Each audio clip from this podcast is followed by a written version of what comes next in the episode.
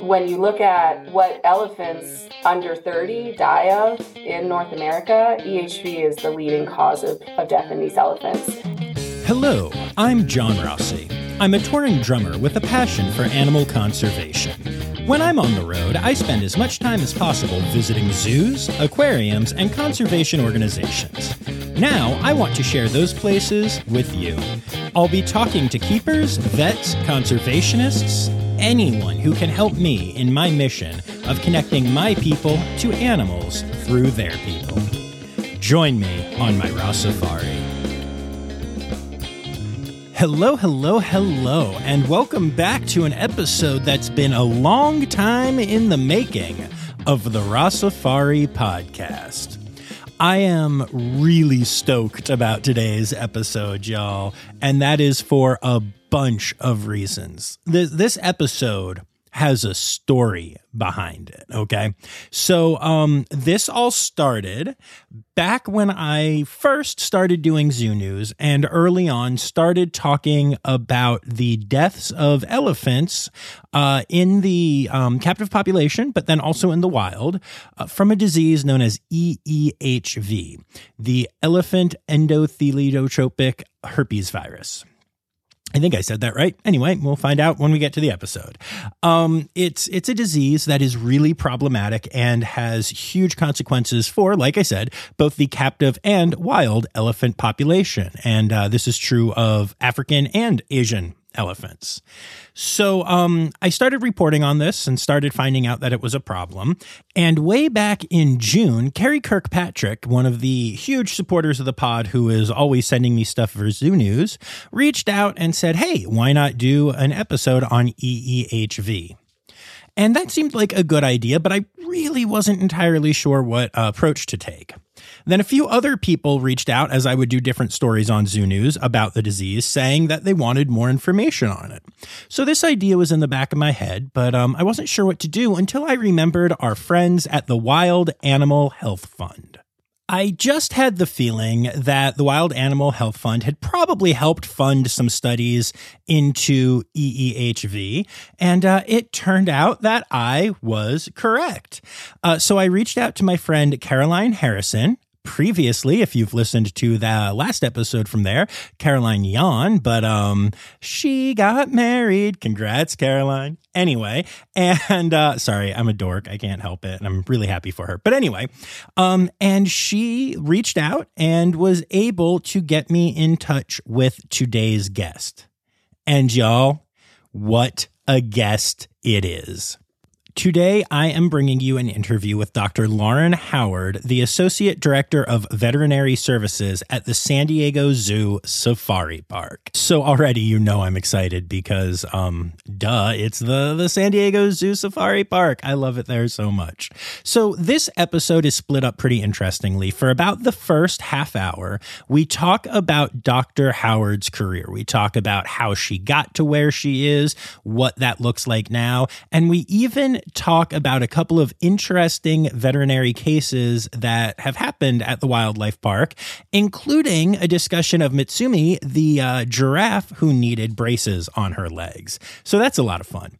And then we transition to going into a deep dive on what E E H V is, what is currently suggested for how to treat it, what steps are being taken to eradicate this disease, what the status of vaccines are, all that good stuff. We go deep, y'all. After this episode, you will have a wonderful understanding of E E H V, what it looks like now, and what hopefully the future is going to look like with this one. So yeah, there's a lot of really cool stuff in here, and I'm really excited to share it with you all. But first, a quick reminder to hit subscribe and make sure you don't miss any episodes. Leave ratings and reviews as they do help people find the podcast. And make sure you're following along at Raw Safari on Instagram, Facebook, and on Twitter. And uh, Raw Safari Pod at TikTok. All right, let's get to it. It's time to talk about E E H V with Doctor Lauren Howard of the San Diego Zoo Safari Park.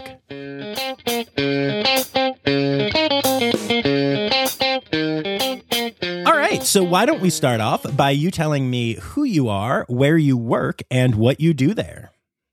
All right. my name is Lauren Howard. I'm the Director of Veterinary Services at the San Diego Zoo Safari Park. And now the San Diego Zoo Safari Park is part of our larger conservation organization called the San Diego Zoo Wildlife Alliance. We are a conservation organization with two front doors, um, the San Diego Zoo being one of them and the Safari Park being the other. So as the director here, I care for a department of about thirty amazing uh, zoo professionals, including veterinarians, uh, keepers, or we call them wildlife care specialists here at the park, um, registered veterinary technicians, administrative people, um, wildlife health registrar, records, that kind of thing.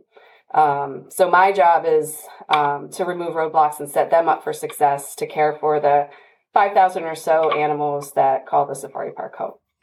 Amazing. I love that. I'm really excited to have you on the pod. Um, so let's start off by talking about you. We have a specific goal for this episode and we'll get there, but um, let, let's talk about you. How did you get to this incredibly prestigious uh, position? How did I get here? Um, I feel exceptionally fortunate to be in the position I am in. Um, I've been a veterinarian since I graduated in two thousand. So I've been a veterinarian for a little over twenty-two years. Um, and I got here through a slightly planned, slightly circuitous, and throw in a lot of, um, coincidence and good luck. Um, so, um, I'm, I'm, I work very hard and I'm very proud of what I've accomplished. So, um, and it's a great opportunity to be able to be here and use the skills I've learned to help, um, care for our animals and, and set others up for success. So, um, yeah, so I graduated from vet school in two thousand. I went to Virginia, Maryland, which is on the Virginia Tech campus. It's a beautiful campus and a wonderful school. Um, it wasn't very heavy on exotics or zoo medicine. Um, so like many up-and-coming zoo veterinarians, I, I had to make my um, zoo opportunities in the summer, um, most often unpaid, like a lot of us at that time. Hopefully that's ending. Um, but I guess if you go back further, how I ended up in vet school, um, I I wouldn't say I always wanted to be a veterinarian, actually. Um, I did prefer pet sitting to babysitting when I was at that fifteen-year-old age where that's the ma- main money you can make. Um, but um, when, and I was became very interested in environmental consciousness, um, Earth Day, ninety-two, you know, like that kind of thing. Um, and I actually got very interested in um, um, marine biology and um, marine marine science. Um, that was kind of, that was what I went to undergrad for.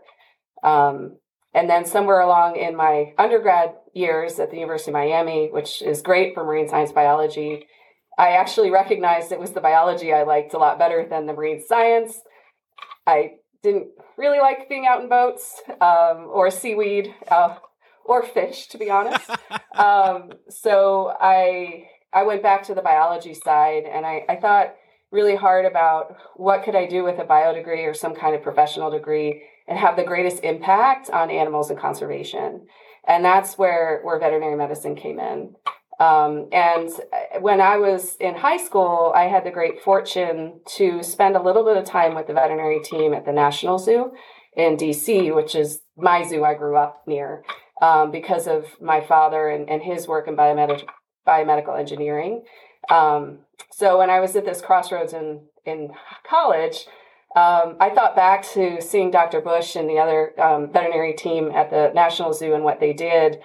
And I realized that's the way I can really impact individual animals as well as the broader conservation um, goals, you know, that we needed to achieve to keep the planet healthy. Um, so I did a pivot in undergrad and was able to get all my um, requisites in to be able to apply for veterinary school. Um, so, so yeah. And, uh, when I was in veterinary school, I have, you have two summers, um, to do what you want. Um, because after your third year, it rolls right into your fourth year. So you don't get a summer off. So I spent my first summer as an unpaid intern, um, in the reproductive sciences lab here at the San Diego Zoo, um, with Doctor Barbara Durant. Um, she, I cold lettered her. We we wrote letters back in those days, and uh, she um, she didn't have a paid position, but she said she'd be happy to take me on. So I lived off credit cards all summer, and um, I lived in a closet in a boarding house to save money. It was a large closet, but it was still a closet. Um, and I spent every day with Doctor Durant and her team evaluating um, semen quality, doing a lot of cell counts and sperm counts, helping with sample collection, did a little study on cryopreservation, that kind of thing. Um, so that opened my eyes to both all the different aspects of zoo medicine, as well as the, the magic of San Diego. Um, and I kind of got hooked. Um, I ended up getting a research project funded for the following year. So I came back and worked with the pathology department. So I spent two summers in San Diego as, as we say, a snot-nosed vet student, um, learning a ton and interacting with the veterinarians, um, not actually doing a lot of clinical medicine, but at least seeing seeing what they were doing. So that kind of solidified, hey, I want to do this. I want to be be a zoo veterinarian. So.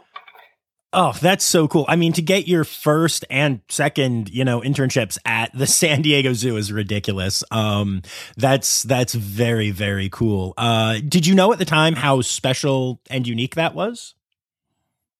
Um, I, I I did realize how lucky I was. I mean, at the at the time, most of my friends were working in stables or working at small animal hospitals. They were actually making money.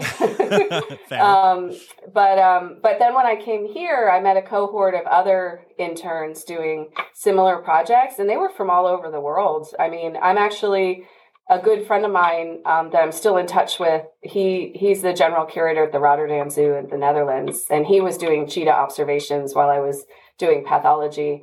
Um, so it was nice to be among a small group of like-minded individuals, but I think at the end of those summers, when I got back and really set, like really took in what, what I did and what I was able to learn, it was, it, it felt, it felt pretty amazing. Um, so, um, so after my, after I finished vet school, I did a small animal internship in New Jersey. It was a, a very busy private practice that saw both, um, walk in the door, vaccine appointments, all the way to, you know, the triage emergencies, that kind of thing. Learned a ton. Um, did my first overnight in tears, working on dogs with the techs telling me how to fix it, um, that kind of thing. So I learned a lot. And then I was very fortunate to get um, uh, selected as the, the first resident through the new training program that San Diego partnered with U C Davis for. Um, so I got accepted into that um, residency in two thousand one. So I came back to San Diego. Um, and I, I got to do, so zoo residencies are few and far between. At that point, there were like eight. Now I think there's, in twenty years, I think it's only doubled to about fifteen compared to other specialty residencies where there's hundreds of them. Um, it's really hard to learn this stuff because you could go a year and you might not see a sick anteater. And then you see a sick anteater and you have to figure out, do I treat it like a dog or a cat or a cow, you know, kind of thing. Um, so I had three amazing years of, of learning the basics of zoo medicine, learning how to take in a lot of input and make decisions, um, learning how to prioritize my time, learning how to communicate um, from technicians and keepers to fellow veterinarians up to curators um, at all different levels and with different levels of jargon. Um, and it was great. Um, we I, I brought my husband along. He was a fiance then. Um, he's a dog and cat vet. Um, oh, nice. So we had... Yeah, we had three and a half great years in, in the residency program in San Diego. Um, and then the problem with the residency program is when it ends, they make you leave. um, so I, I left and I, I took on a job as a, a, a clinical veterinarian at the Houston Zoo. Um, and I spent eleven amazing years there. And that's where I got involved in the E H V work and a lot of other really, really impactful work that I'm very proud of. Um, And then about six years ago, um, a leadership position opened up here at the Safari Park, and um, I couldn't say no. Um, I keep coming back here, and um, I'm hoping I'm here to stay at this point because it's a tremendous organization. Um, the, you've seen the facility. Our, our hospital here is top-notch, and it's really the people that really are the icing on the cake. They're amazing, committed, experienced, skilled zoo professionals um, who... who we all have the same same goal in mind. So it's great. That's awesome. Yeah, I um, whenever anybody asks me my favorite zoo, it's always the San Diego Zoo. I shouldn't be biased because, you know, I, I do this podcast at all of the A Z A zoos that I can, but um, you know, it's San Diego, and and the safari park is is up there as well. Y'all just don't have enough, you know, red pandas and binturongs for me. But um, but I just I the the facilities are incredible, the people are incredible, the staff is incredible. Uh, I've been fortunate enough to have Rick Schwartz and Nikki Boyd on, and oh, yeah, they're just yeah. amazing humans. And now to mm-hmm. have you on is great. Um, yeah, last last year I started my year doing two months out in uh, L A, playing shows out in L A. And um, where I was in Los Angeles, it was actually almost easier because of traffic to get down to San Diego or Escondido than it was mm-hmm. to get to uh, the L A Zoo even. So I got a membership out there, and I was down there a couple times every week, and it was the best. It was just, just the best. Um, I want to thank you for, for saying something before we move on here. Um, you, you mentioned that you, you know, got where you are because you put in hard work and you're proud of what you did. And I just want to thank you for saying that, because I think so many people nowadays are like, oh, I'm so lucky. I, I got so lucky. And like, there's always luck involved in what we do. But I, I think so many people feel the need to sell themselves short nowadays, that it was kind of cool to hear you just be like, I worked my butt off. I found a thing I wanted to do, and I did it, and I'm proud of it. And I think people need to hear that more, honestly. Um, it's funny because I almost didn't say that. Like, I recognize veterinarians as a profession, and then there's some stuff about women and imposter syndrome, which I'm not sure I buy in, but maybe um, where you feel like you have to constantly sell yourself short.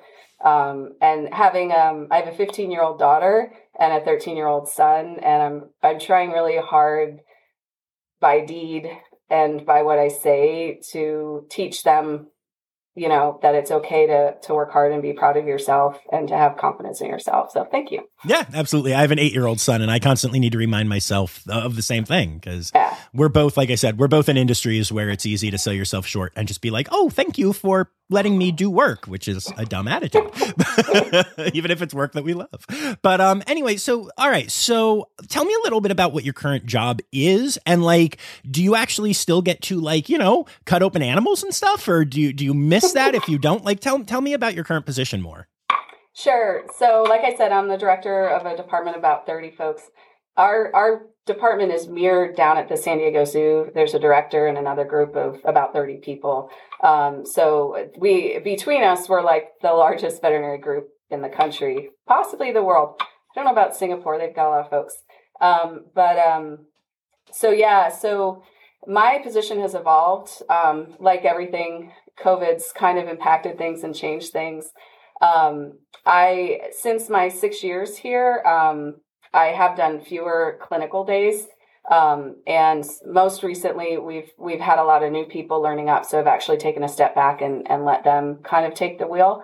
Um, but in in general, um, I I commit to about one to four clinical day, up to one to four clinical days a month.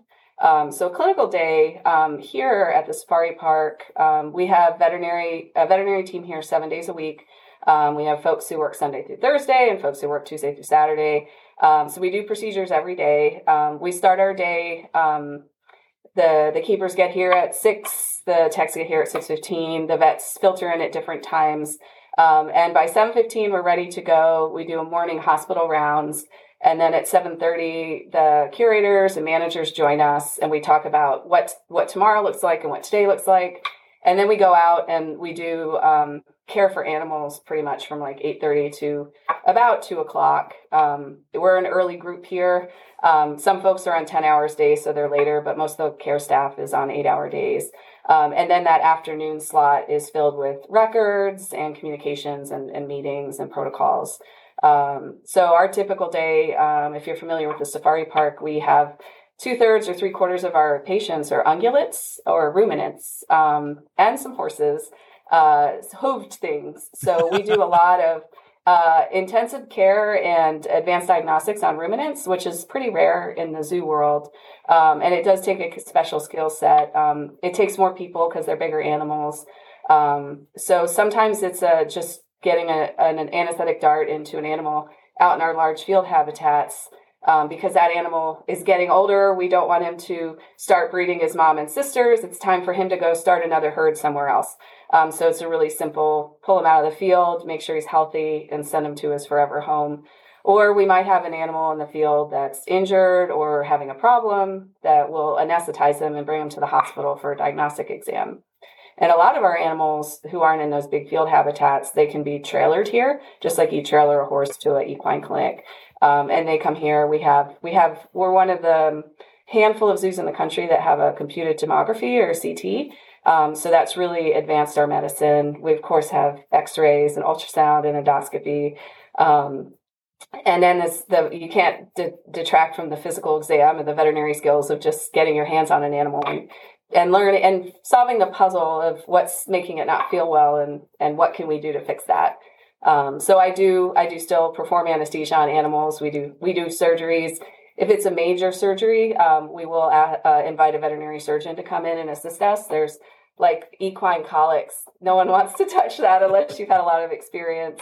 Uh, we work with ophthalmologists and cardiologists and, and all kinds of amazing folks, and we're really lucky to have the support in our veterinary community. Um, people will drop everything if one of our animals needs help, and we really appreciate it. Um, so if I'm on clinics, that's what my day is like. If I'm not, um, I I, I kind of split my time between caring for the folks in our department and then representing our department to the rest of the organization. I work closely with the directors of guest services and retail and facilities and all those people that keep the whole organization moving and the people that are, are bringing um, money in through the the, t- the front gate and through um, experiences and tours, uh, which directly feeds our conservation mission as well as the day-to-day care for our animals. Um, so, and our organization is so inspired and proud of, of what our department does. I'm very popular at department meetings and all kinds of things because um, everyone wants to hear about what the C T of the platypus look like um, and stuff like that. So it's a great opportunity. We we talk a lot here about how even if you're selling a soda, you're doing it for conservation. And I see it as one of our, our roles is to make sure those people who are selling sodas realize how important their jobs are. And, hey, why don't you come see the hospital and, you know, see what we're doing? Um, so there's a lot of um, messaging and communicating and engaging. And then, of course, there's the, you know, not just individual animals, but looking at population level health concerns and adjustments we need to make and all that kind of stuff. So it's it's interesting. No two days are alike, um, but certainly forming and tending the relationships here is definitely one of my favorite parts. That's awesome. Is it intimidating when you realize that, um, you know, I mean, vet med is tricky to begin with, and and there are all kinds of um, compassion fatigue issues and all kinds of stuff that I've talked a lot about on the podcast before. But like, y'all are taking care of the only platypus outside of Australia in, in the world, and Chevalsky's horses, which are some of the most endangered animals in the world, and the southern white rhinos that hopefully will be a big part of bringing back the northern white rhino population.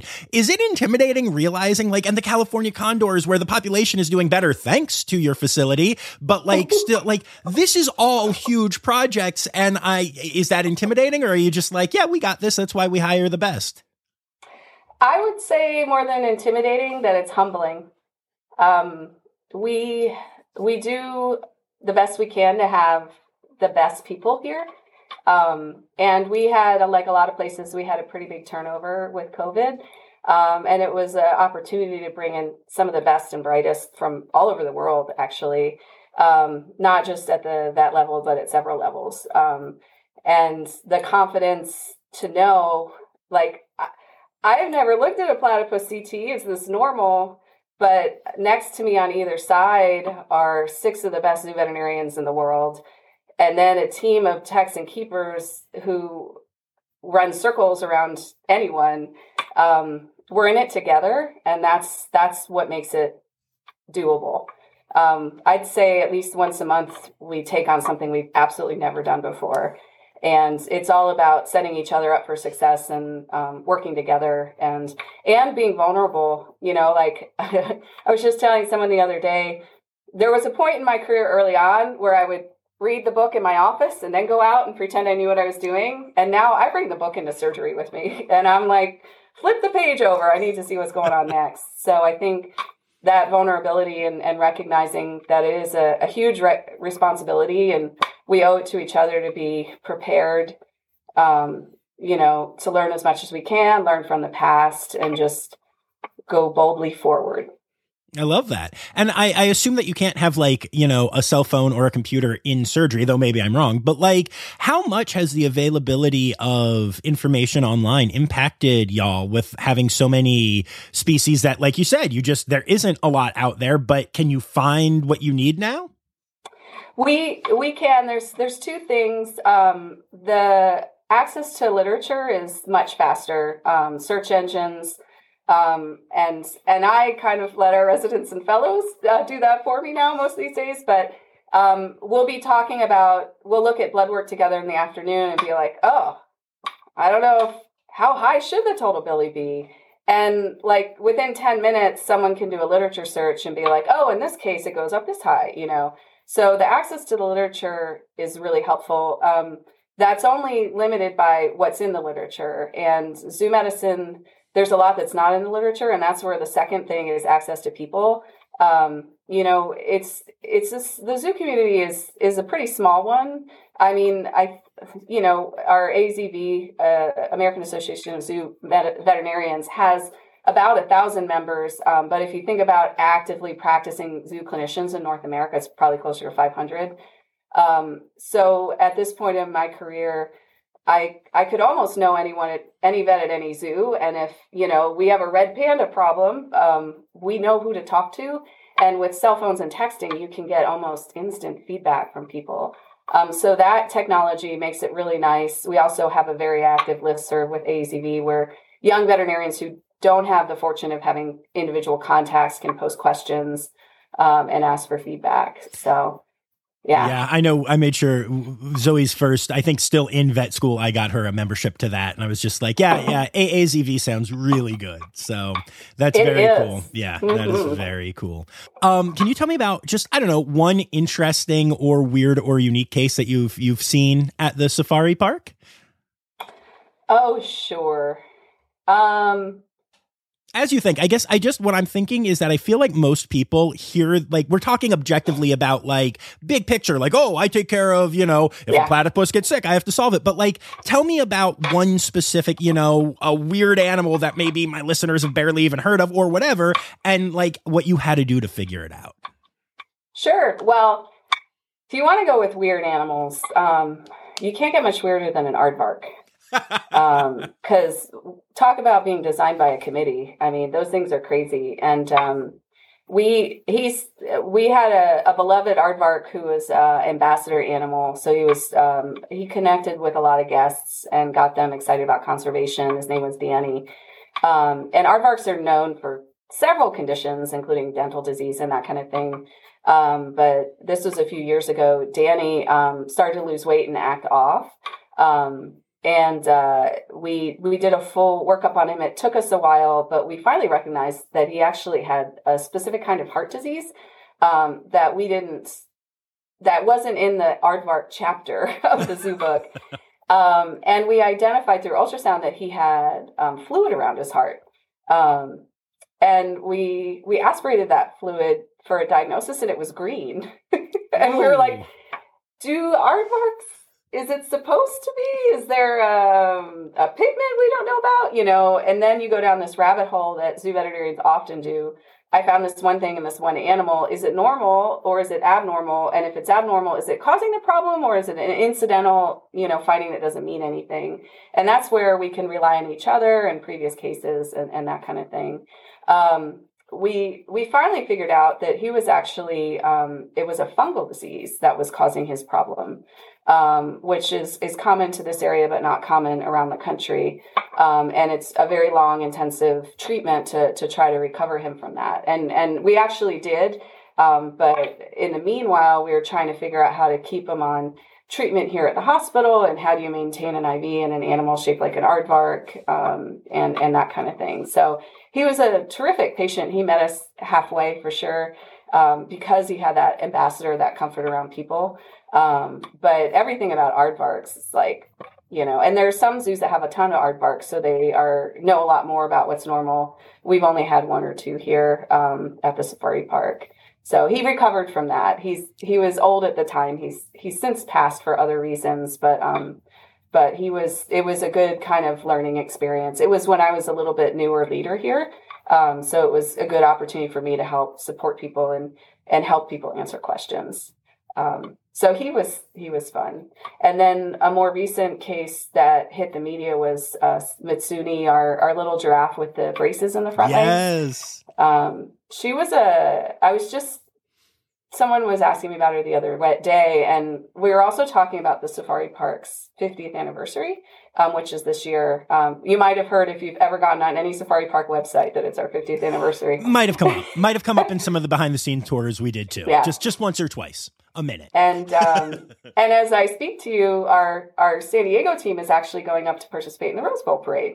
Um, we have a float, and um, one of the giraffes on the float is to represent Mtsumi. Nice. And so thinking about our fiftieth year anniversary and this case, um, we she was a culmination of fifty years of veterinary expertise, ingenuity, innovation, and wildlife care expertise, where the minute we knew, we saw her on day one, that one of her front legs was bending the wrong way.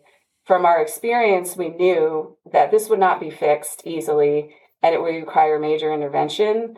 And our wildlife care team knew that they have successfully hand-reared a giraffe before. So if we had to do it, we could, although we much, much prefer they get raised by their parents, by their mothers.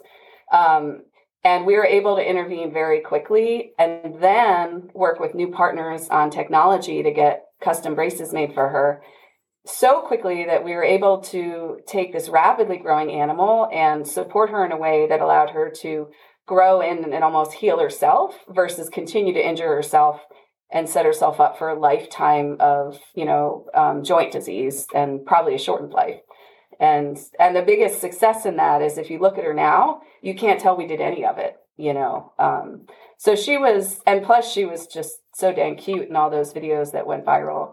Um, but she was a really good kind of evidence of, When when we're operating full cylinders, this is what we, we do almost on a daily basis to some degree.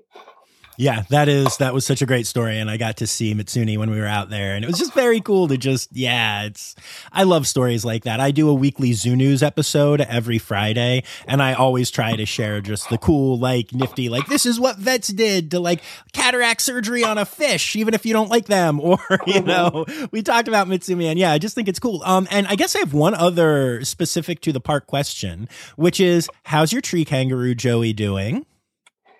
Um, fine, because no one has complained to me about him. Okay, good. Her. I don't know what it is yet. Oh, I was just um, going to say, oh, now I know the gender, but okay, I guess I no, don't. But it. Okay, it, yes, yes, yes. Okay, fair. Um, when I am a huge tree kangaroo fan. Oh, they and, are really neat oh, animals. They're so good. They're so good. And uh, when we were doing our um, one behind-the-scenes tour, you know, at the safari park for our honeymoon, um, it wasn't on the schedule for, like, you know, we did, like, the custom tour thing where they put it together for you. And I was like, hey, well, we're here. And we got to go back, and that's when they they had all of the information about the Joey. But um, but then I was like, wait, does that say, oh, the, oh and Zoe was like, I think that says, oh, and yeah, and, and we got to find out. It was very exciting.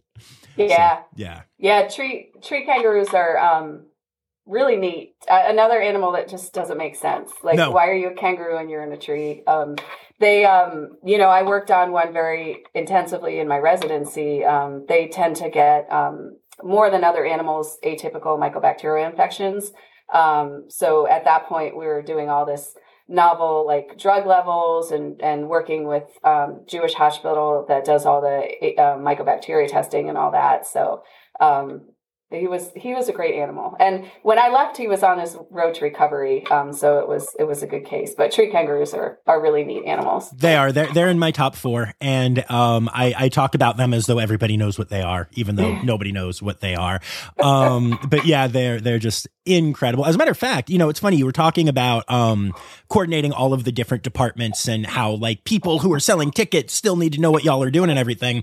Um, I fell in love with tree kangaroos entirely entirely because when y'all got Uh, you opened your Australia um, exhibit, um, you did this quiz online that was, what Australian animal are you? And I normally hate online quizzes, but I was like, screw it. It's the safari park. I'm going to do it. And um, I got a tree kangaroo, which I had never heard of before. And so I started researching and I fell in love. And I have met a few of them at different facilities now. And I have like followed like, um, you know, I, I know like Luca and Beck and all the different tree kangaroos. And it's just, it, it's mm-hmm. ridiculous how much I fell in love with the species and have, you know, tried to help conservation efforts towards the species and everything, and have supported uh, the tree roo rescue in Australia and everything, all because of a stupid online quiz, but because they did such a good job actually not only doing the quiz, but then informing about it. And I, mm-hmm. ju- I just think that's fascinating how all the departments working together has now had an impact on tree kangaroos through me alone. And, you know, it's just, there are millions of people like that with different animals every day. So I just think that's really cool. That is cool. All right. But the whole reason that we are talking is a little thing called E E H V. I have had multiple people request that I do an episode on this. And it's a thing that comes up regularly in zoo news because it's it's happening in zoos and in the wild. And and I'm just going to let you, like, what is E E H V and and what do we know about it? And just take take the ball. Sure. So E E H V is elephant endotheliotropic herpes virus. Um, and I think when they came up with the name, they probably didn't think about how often we would be saying it because it is totally a mouthful. um, so um, sometimes we'll just call it elephant herpes virus. Um, uh, it is a virus um, that is limited to elephants, um, both um, African and Asian elephants. So it is not what we call zoonotic. Um, People can't get this virus from elephants, nor can any other animals. We've never um, really identified it in any other animals, so it's very specific to elephants. Um, the first the first case of E H V was diagnosed in a, a death in nineteen ninety-five um, at the National Zoo, and this is this is where fate is a little weird. Um, Kumari was the first elephant to die from E H V a little bit before her second birthday, and um, I actually, Kumari was the first elephant I ever met when I was doing behind the scenes stuff at National Zoo. Um, she had, she was only a couple months old when I met her. Um, that was my first ever elephant experience, was being able to reach through the bars and touch her trunk and, and meet her mom too. Um, elephant um, handling and access was a little bit different back then. So that wasn't illegal. It was just the way things were done. Um, And then when I was in college, my mom sent me a clipping that baby Kumari died of some mysterious illness, you know, and then, you know, fast forward, well, from college, twenty, thirty years later, um, this is a disease that I've, I've dedicated a huge chunk of my life to. So it's just funny how things happen. Um, but uh, so since that time, um, the virus is identified. Um, We've had a, a little around forty cases of E H V in Asian elephants in North America. Um, and by North America, I largely mean um, mainly the U S and some elephant holding institutions in Canada as well. Um, and we've lost um, about two thirds of those animals to E H V.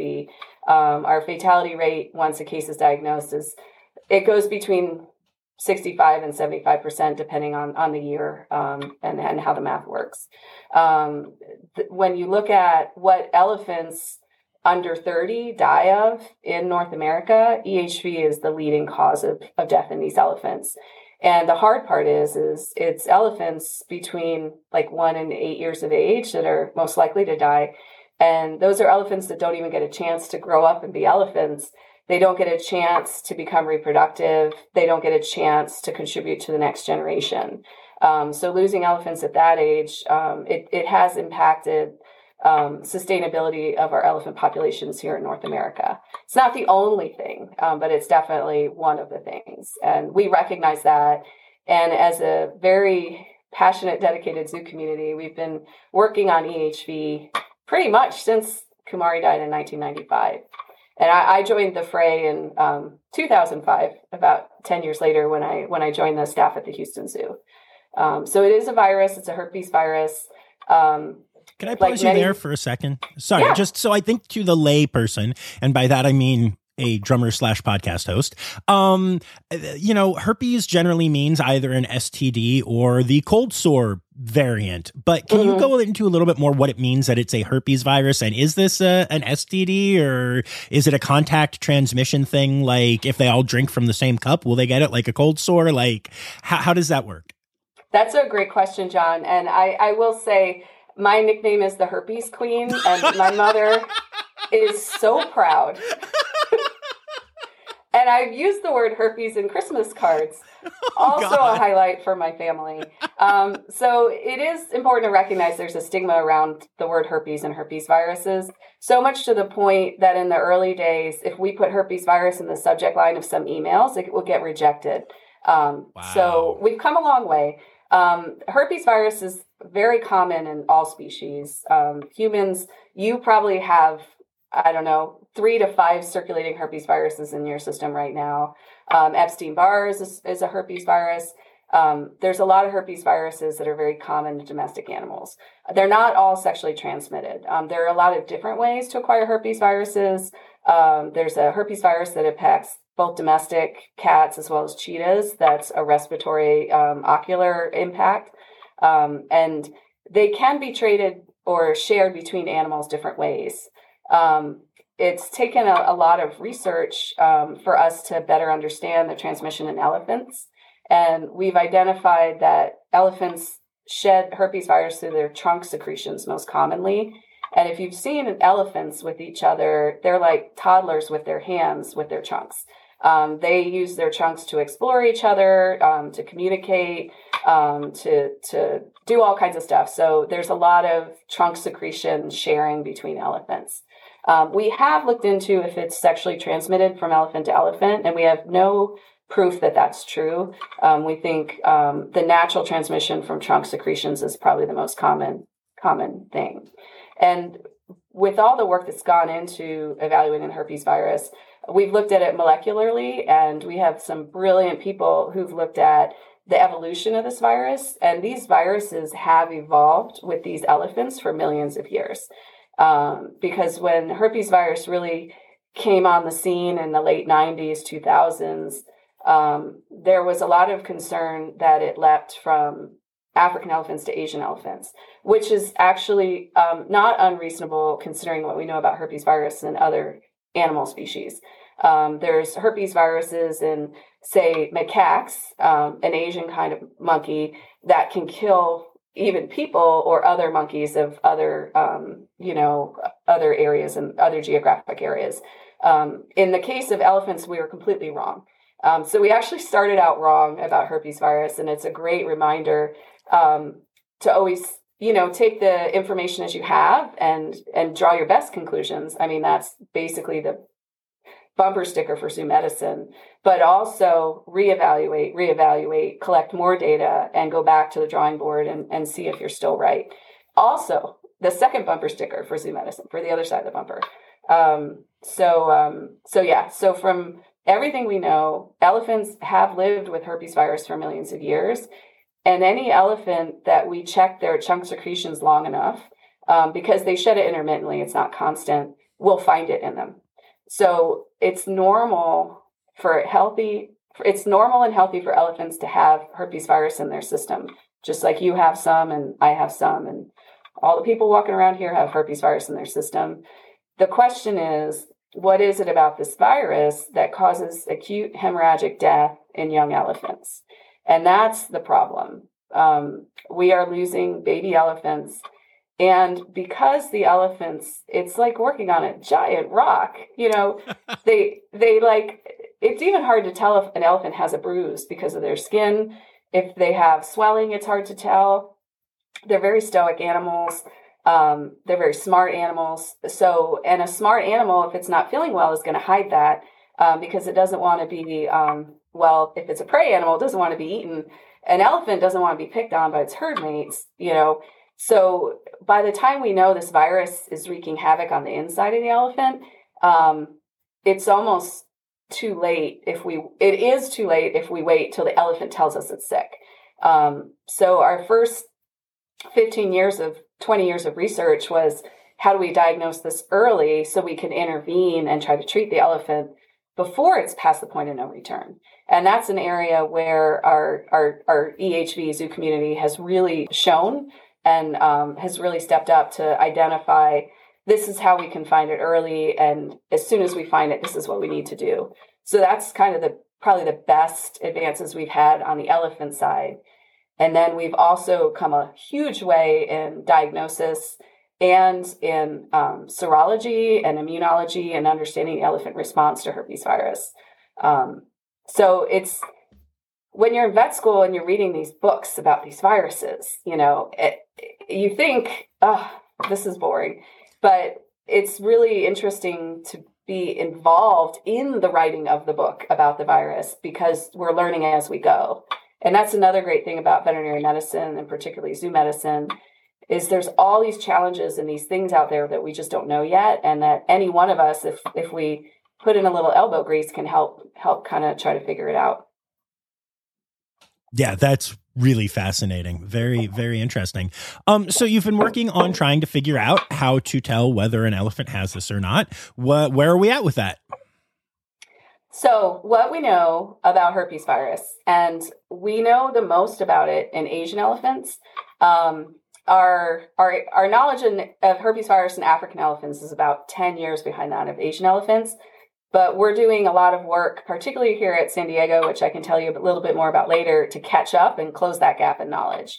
Um, so most of the, the known stuff about herpes virus in elephants relates to Asian elephants.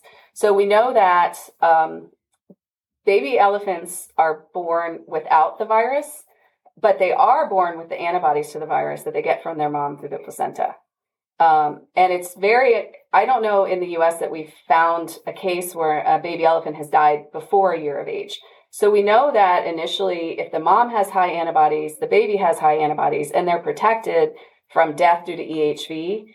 And somewhere between like one and eight years of age, their immunity wanes. And we think in a natural setting, all that trunk exposure and trunk excretions from the adults, they get exposed to the virus when they do still have some of their maternal immunity, um, and they can handle the virus. And then the virus kind of settles in their system, and they now have the virus for the rest of their lives, and they'll shed it intermittently. That's what's supposed to happen. But in some of these elephants, for the reasons we don't know, but we're getting closer to, um, when they get that virus that first time, their immune system can't control it, and it it takes over. Um, the virus is called endothelial herpes virus because it attacks attacks the endothelial cells which line the blood vessels. So it causes widespread internal bleeding. Um, and that's really hard to tell from the outside because, like I said, even bruising is hard to see. So we actually have to, you know, look at their mouths, the inside of their mouths, to see if there's bruising there because it's hard to tell in the in the rest of their skin. Um, and once the virus starts replicating, then the amount of virus in the blood can leap, grow by logs of ten.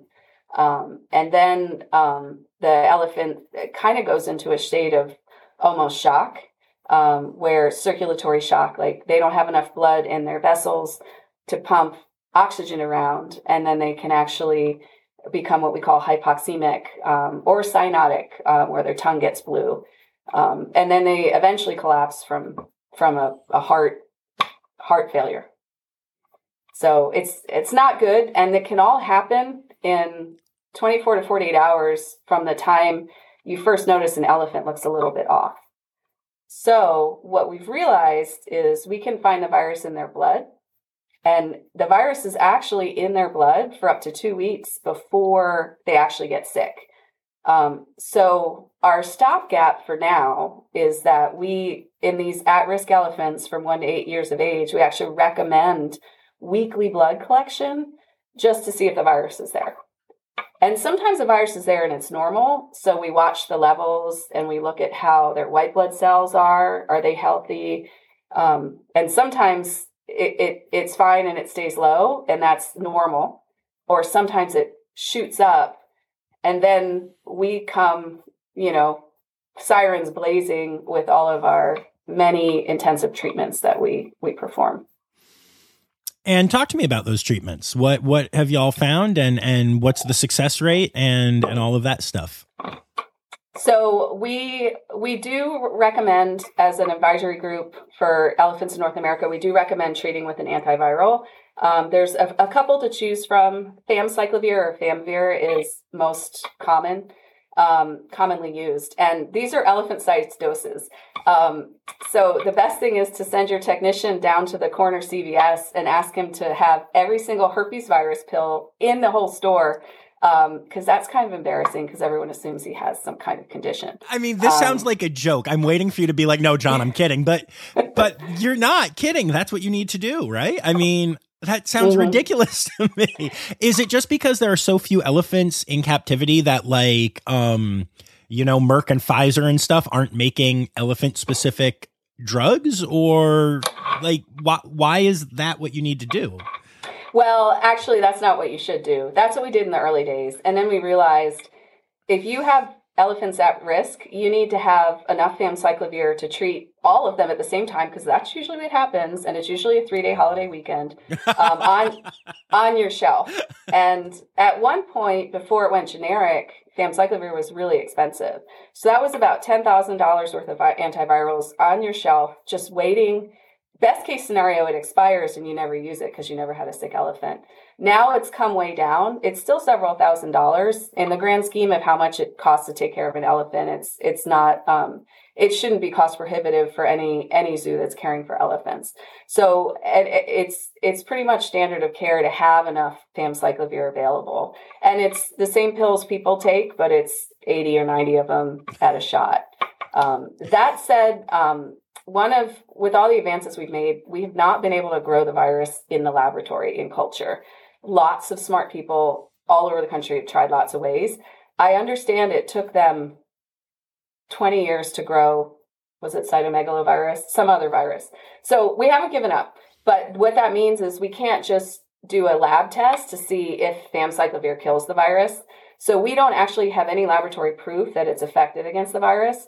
We have done studies to show that when you give this amount of famciclovir to an elephant, it does get converted into the active metabolite and it's circulating in the blood. Um, so we still recommend it, um, but it's like one of those things we just don't have the evidence we need. Um, and until we have evidence it doesn't work, we, we use it. Um, fluids are really, really important in keeping elephants hydrated. And one thing we've learned is the tremendous absorptive capacity of the elephant rectum. Um, it is the best organ in the world. And um, you can put a lot of fluid into an elephant rectum and it'll absorb it. And, um, and, and actually, if you do it several times in a row, it can really help to rehydrate the elephant and make it feel better. Um, so uh, rectal fluids are um, a hallmark, and we have been advocating for the absorptive capacity of the elephant rectum for many years, and everyone's on board. In fact, this is an easy enough procedure. It doesn't require a veterinary expertise. Our our, our elephant keepers are very, very good at this. Um, so we do a lot of rectal fluids, and famciclovir is our first line of defense. And then these other things that we've developed over the years, um, plasma transfusions from other elephants, to give the sick elephant clotting factors and proteins and albumin and maybe even antibodies to the virus that came from the donor elephant. Um, we're using mesenchymal stem cells, um, which have been shown in domestic animals to, to combat sepsis and inflammation. Um, so those are given. Um, we have a lot of supportive things, vitamin C, vitamin E, um, omeprazole, which helps with gastric ulceration. Um, We do um, antibiotics as a secondary backup in case, because their white cells are so low, they might get a secondary infection. Um, and then there's some new stuff that we're, we uh, are working on with criticalists, or veterinarians whose whole job is to take care of very, very critical, sick, domestic, basically dogs and cats, um, like aminocaproic acid, which is a very scary drug, but it can really help an animal with a certain clotting issue. But it can hurt an animal with a different clotting issue. So we have to figure out which issue our elephants have before we use drugs like that. Um, so all of this is, when an elephant is sick from E H V, it's a twenty-four hour, two-week endeavor minimum. Because um, the best way to get those antivirals is every eight hours. And that means our, our elephant care staff is coming in around the clock um, to give antivirals and rectal fluids. Um, and then the plasma and those treatments usually need to be given when an elephant's sedated. Um, so that means a sedation procedure once a day, sometimes twice a day, sometimes every other day. Um, so uh, many times, even in a zoo like ours, um, where we have six veterinarians and eight vet techs, everything grinds to a halt when an elephant is sick with E H V. And the most critical other animals are cared for, and then everyone's all hands on um, when on the elephant. So it's it impacts the entire organization. Yeah, that makes sense. That is, wow, that is a lot, a lot. Um, oh, fascinating. Uh, I'm curious, um, you know, when, when, when an animal does uh, pass because of E E H V, is, is there a way, is it, you know, are these elephants being collected and researched, and is that going to a general knowledge bank? How, how does that work? That's a, a great question. Um, pretty much, any elephant that dies in a in a zoo in the U S gets a complete necropsy, which is what we call an autopsy for animals. Autopsy is self-study, necropsy study of death. Um, now, this is where the North American E H V Advisory Group comes in. We're a group of somewhere around twenty-eight to thirty-two um, subject matter experts on E H V, um, veterinarians, elephant care specialists, conservationists, virologists, communication specialists. Um, we were established in twenty fourteen, and so we're we just came up on our eight-year anniversary. Um, together, we help identify the research priorities, and we help sort of shepherd all the, the studies and stuff going on.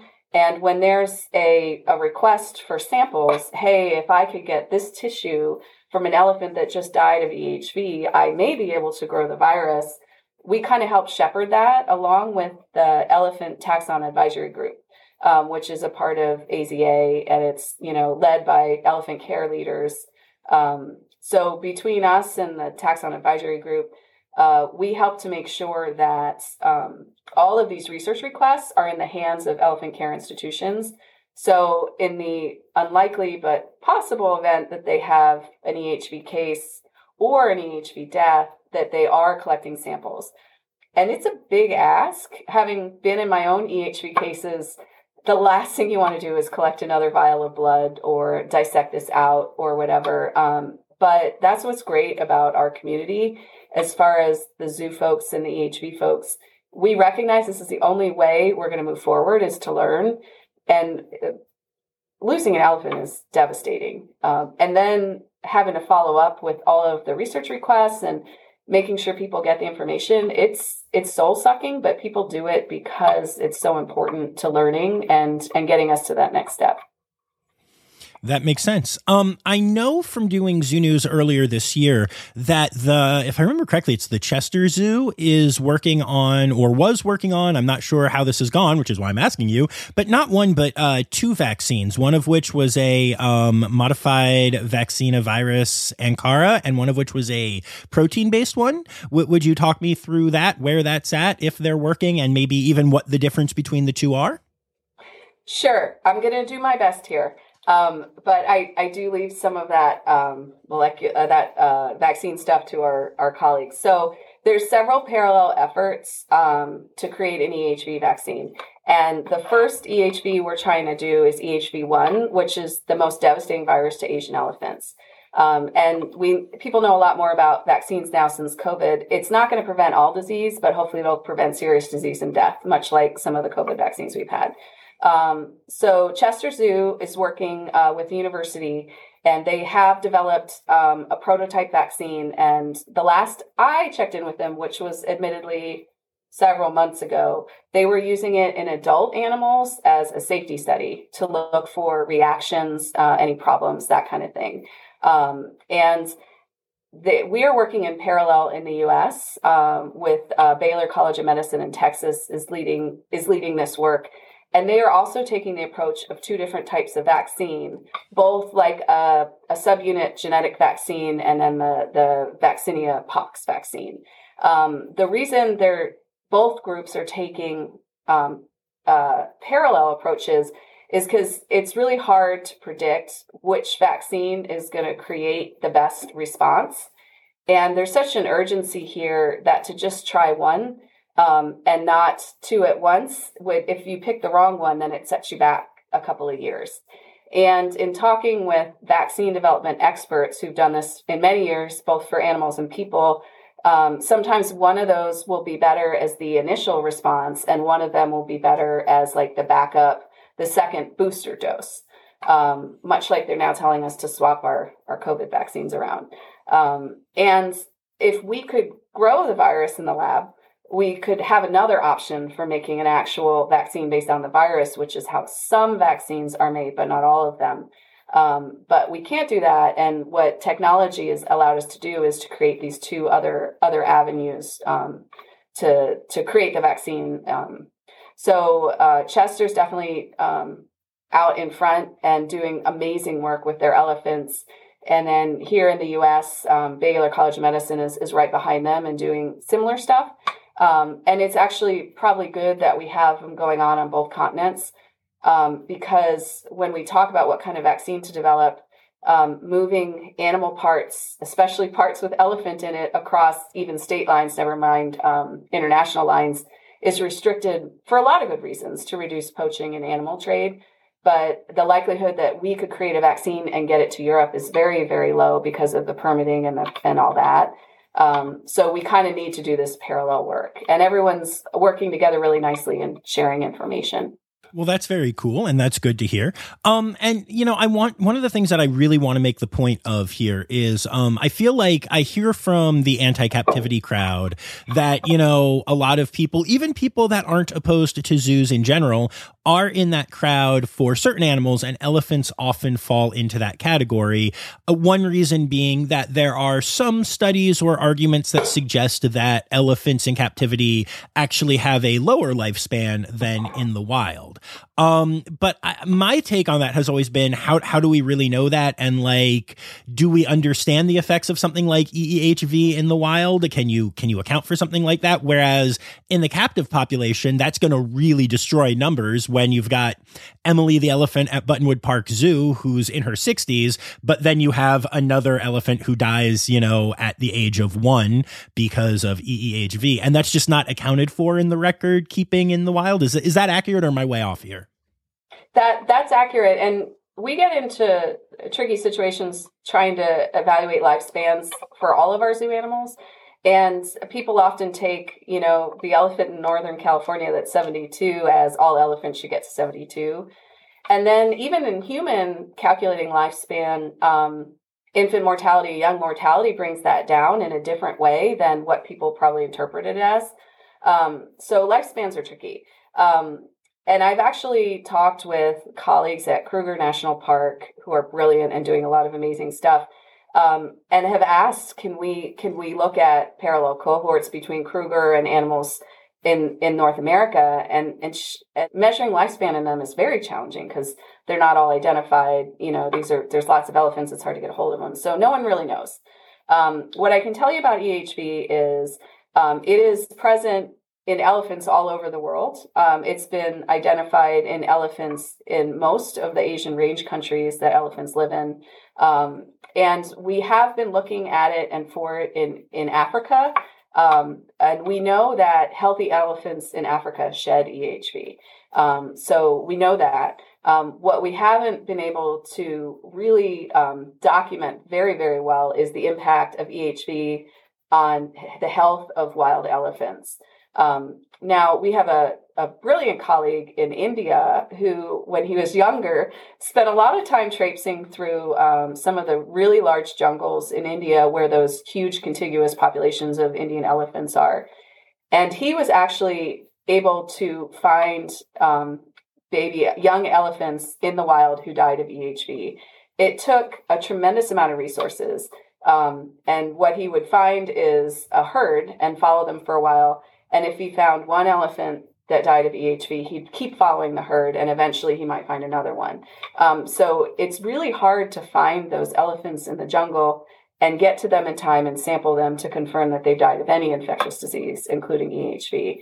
Um, so we have been uh, applying our resources to better understanding the epidemiology of the virus and also how to fix it in animals that we do find it in, versus being able to pour a lot of resources into better understanding what it does in range countries. But we do know that elephants who have never been under human care, have never interacted with a caretaker or or another captive elephant, have died from E H V hemorrhagic disease.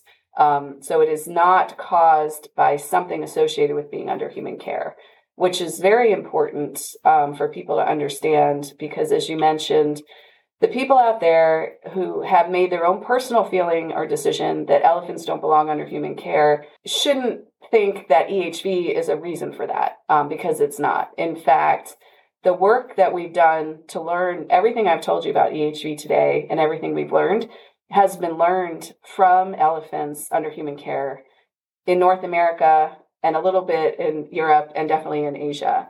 Um, and without that information, we wouldn't be where we are today, and we wouldn't be able to save elephants. I love that. That's awesome. Um, is there anything else that you want to say about this this disease or the efforts to curtail it, or just things that I'm not smart enough to ask? um, I will say we we have come a really long way in the twenty-seven years, um, you know, since since we first diagnosed this disease. We have a tremendous way to go. Um, and what we're focusing on now is that immunity and that immune response. And now that we've identified these elephants with a poor immune response, why do they have that, and how can we bolster it? Vaccine is definitely a big thing we're going to be focusing on in the next five years, as well as other risk factors. Um, I think we, we're not going to save every elephant right now, but I hope in another ten years we will. And that, you know, these these colleagues, these friends I've made all over the world working on this virus, that we'll just get together for beers instead of meeting to talk about E H V. Um, and we'll talk about um, the good old days when we, we were trying to figure it all out. Um, I think the commitment that elephant care institutions across the world have made to understanding this virus is huge. And not just the elephant samples, but all of the funding to support all this research has been garnered by these zoos, either through their own operational expenses, through grants they've gotten, or even through donations they've gotten through very, very generous donors. And this work wouldn't be possible without them. Um, so it's it's a terrible disease, and it is terrible to see what this virus does to baby elephants. Um, the silver lining is the collaborative partnership that has happened all over the world in these like-minded individuals who want to understand this virus and save elephants is tremendous. And we actually have so many things to show for it, um, of all the things that we've learned. And it's it's very, op- I'm very optimistic that we'll continue to go go on that route for another ten years until we get this thing figured out, and then move on to whatever else the next thing is that's um, threatening elephants. Awesome. Awesome. Awesome. I love it. I love it all so much. It's so inspiring knowing all this stuff is happening. And, you know, I always tell zoos this, and I'll, I'll tell you this too. You should, you should tell P R people this. You know, I might be the biggest San Diego Zoo and Safari Park and Wildlife Alliance fan out there. I promote y'all every chance I get. My wife is a fan of you in particular, and yeah, your facility in general, just like the work done there. It, it is her dream to eventually be a vet at your facility. I'm just going to say it because it's true. And I don't know how much she knew about the E E H V work being done there, but I didn't know about it at all. And I just, I know that it's important to put out cute pictures of giraffes and stuff. And, and it is. And, it, and I think that the, the San Diego Zoo Wildlife Alliance does a good job sharing conservation messaging and the stories of cool giraffe, you know, leg thingies. I'm blanking on the name right now, and braces. That's it.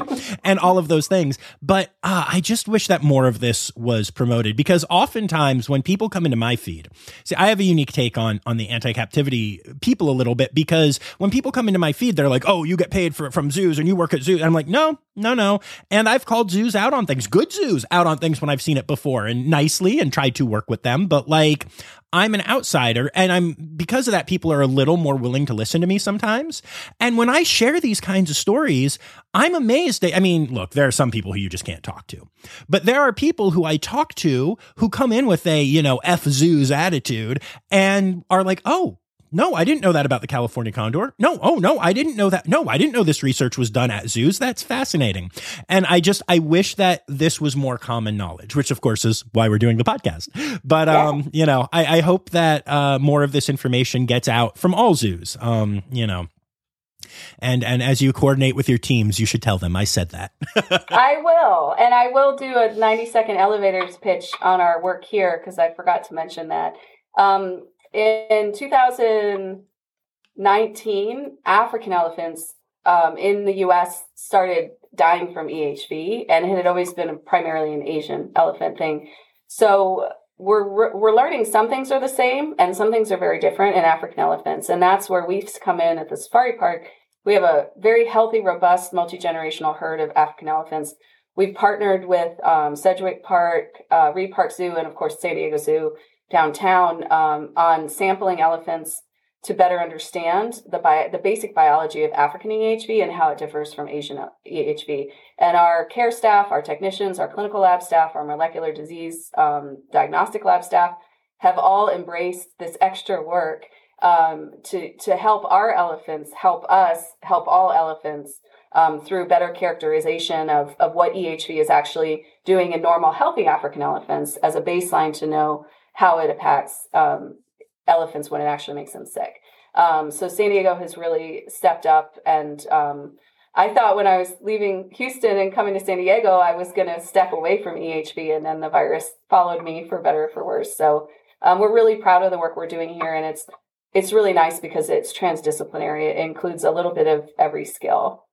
And I, and I would, would say to anyone who might not have a affection for zoos is to understand that those of us who choose to dedicate our lives to the care of zoo animals, um, we're here every day taking care of the animals, learning, making mistakes, learning again, taking care of each other um, to do the best by these animals. And and it really, we do that every day regardless of how they feel.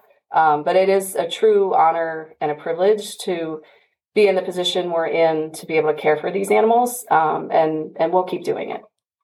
I love that. And um, before we get to the more ridiculous question that I have for you, um, I just was wondering if you could talk about Wild Animal Health Fund briefly. Um, so that's actually how we connected. Um, I know Carolyn at the uh, Wild Animal Health Fund and have done an episode featuring uh, W A H F. That's just harder to say than Wild Animal Health Fund. Um, and I just, I love them and the work that they do. And I, I want to thank them and just kind of remind my listeners that they exist. And, and can you talk about how they're helping with this problem? Sure. Um, the Wild Animal Health Fund is a tremendous resource to um, not just zoo veterinarians, but zoo animals and conservationists. Um, there's very few opportunities um, for us to get funding for research that clinically helps the animals we're caring for right now. Um, a lot of the research is more um, benchtop or esoteric, um, but what the Wild Animal Health Fund does is recognize I have this problem to solve. I need ten thousand dollars to do it. Where am I going to get the money? And they step right in. And what's what's great is it's um, supported by the American Association of Zoo Veterinarians and tons of tremendous donors that um, are growing. Um, and um, all of the, the research grant requests that come in are evaluated by groups of zoo veterinarians who understand the problems and what's most pressing and what needs funding. So it's it's just been great, and it's been very rewarding to see this program grow over the last ten years. For E H V, um, I've actually lost count of how many ways the Wild Animal Health Fund has helped us. Um, they have helped um, fund um, development of um, one of our serology assays, which is really getting to the nitty gritty of this immunity, immunity question in elephants. They've also funded um, a, a way to detect the virus in postmortem tissues of elephants in a new way that helps us not just say the elephant had E H V, but which tissues had the virus and which ones are most impacted, which help us a lot when we're trying to figure out how to treat it. Um, the, the Wild Animal Health Fund also has supported our work here at African Elephant E H V, closing the gap and trying to understand, like I just mentioned, the biology differences in the virus between African and, and Asian elephants. And they also um, assisted with some of our work um, looking at detecting E H V in elephants in South Africa at Kruger National Park. Um, and knowing that healthy elephants in Kruger shed E H V really helps us understand where E H V is in the global scale of African elephant health. Um, and I'm sure I've forgotten one, but that's just in the last few years. Um, and this is in addition to all the other tremendous work that Wild Animal Health Fund has supported. Um, and they're just a great group of people. And um, like I said, A Z V is a, a small community, and it's it's nice that others are helping us and, and that we're actually helping ourselves too. Awesome. Thank you for that. And now to completely, uh, you know, change the tone. It's time now, don't you know? We've come to the end of the show, but there's one tale left to go. You're gonna laugh and say, oh no, it's time for the Ron Safari poop story. I think a poop-related story is probably most appropriate, um, so it meets with your expectations. um, and I close my eyes, and I, I picture how I looked um, the day after, or the day that Baylor was born.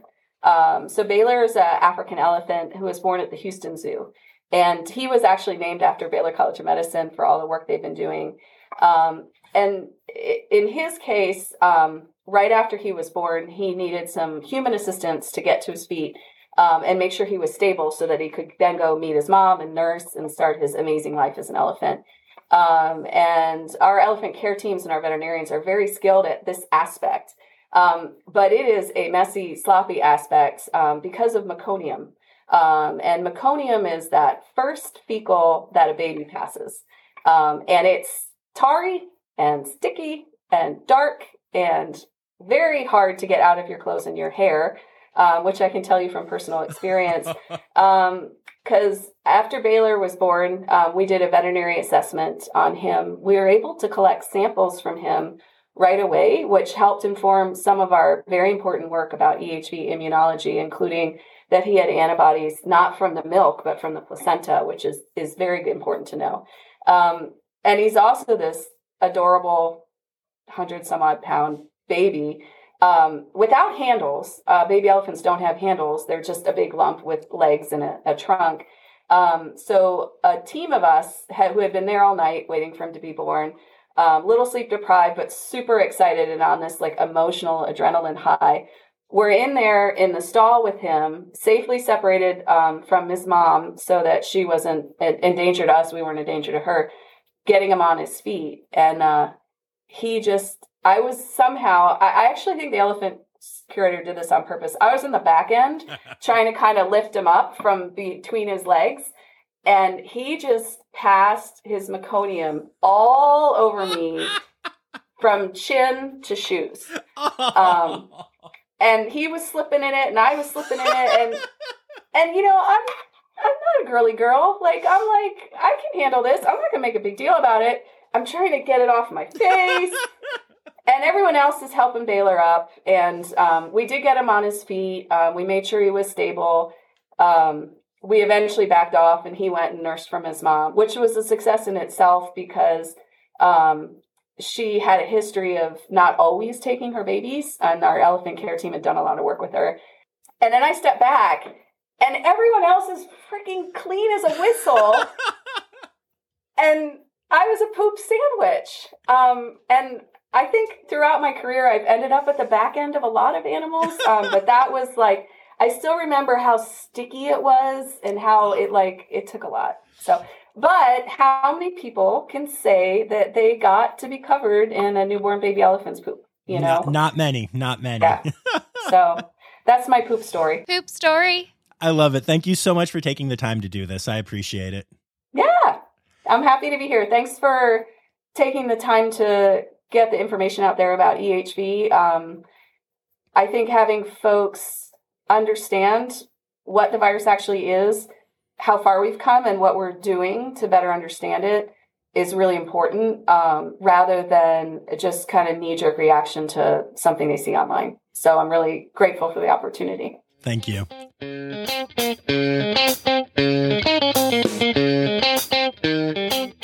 Ah, that was so much fun. I am so happy that I get to have members of the San Diego Zoo Wildlife Alliance on my podcast. It's so meaningful to me.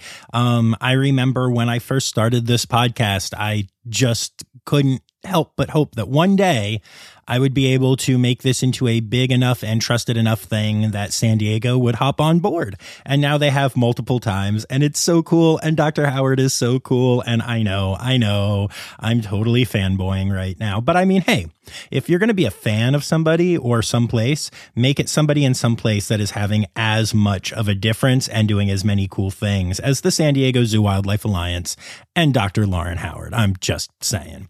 And um, hey, I wanted to take a moment to say thank you to uh, my Red Panda level patrons, Laura Shank and Kristen Dickey. Uh, so you can become a patron and help support this podcast for as little as three dollars a month. And Um, if you sign up for that, you get things like, oh, I don't know, really cool bonus audio, which this episode has. Um, I actually uh, talked to Doctor Howard at the beginning about uh, Zoe, my wife, who is a vet, and uh, her career, and got some career advice. And we talked about the vet field, and it was just a kind of interesting primer for all of that. And so uh, I'm going to let y'all listen in on that. And it's, it's pretty cool and pretty exciting. And I also want to say thank you again to all of our friends at the Wild Animal Health Fund. Please make sure that you are supporting this very, very important organization. Uh, they will, they will take your money and give it to good places and good um, studies and help animals with health stuff. It's it's wildly important, and and you should be checking it out and uh, donating if you can. I'll have links to everything in the show notes. Um, but it's just so great, you know, again, just all these cool places that are part of the Rossifari family now. I just, I love it all so much. All right, y'all. Uh, here is my final thing to tell you. The word credits backwards is Steiderk. The Rossifari podcast is produced, hosted, and engineered by John Rossi. Editing and fact-checking by John and Doctor Zoe Rossi. Our theme song is Sevens by Nathan Burke, performed by Nathan and John. Interrupting John theme and additional voices by Taylor Isaac Gray. You can reach John directly on Instagram and Facebook at Rossifari, or by email at rossifaripod at gmail dot com. Rossifari is part of the Daydreamer Media Network. Now, stop listening to me and go visit a zoo.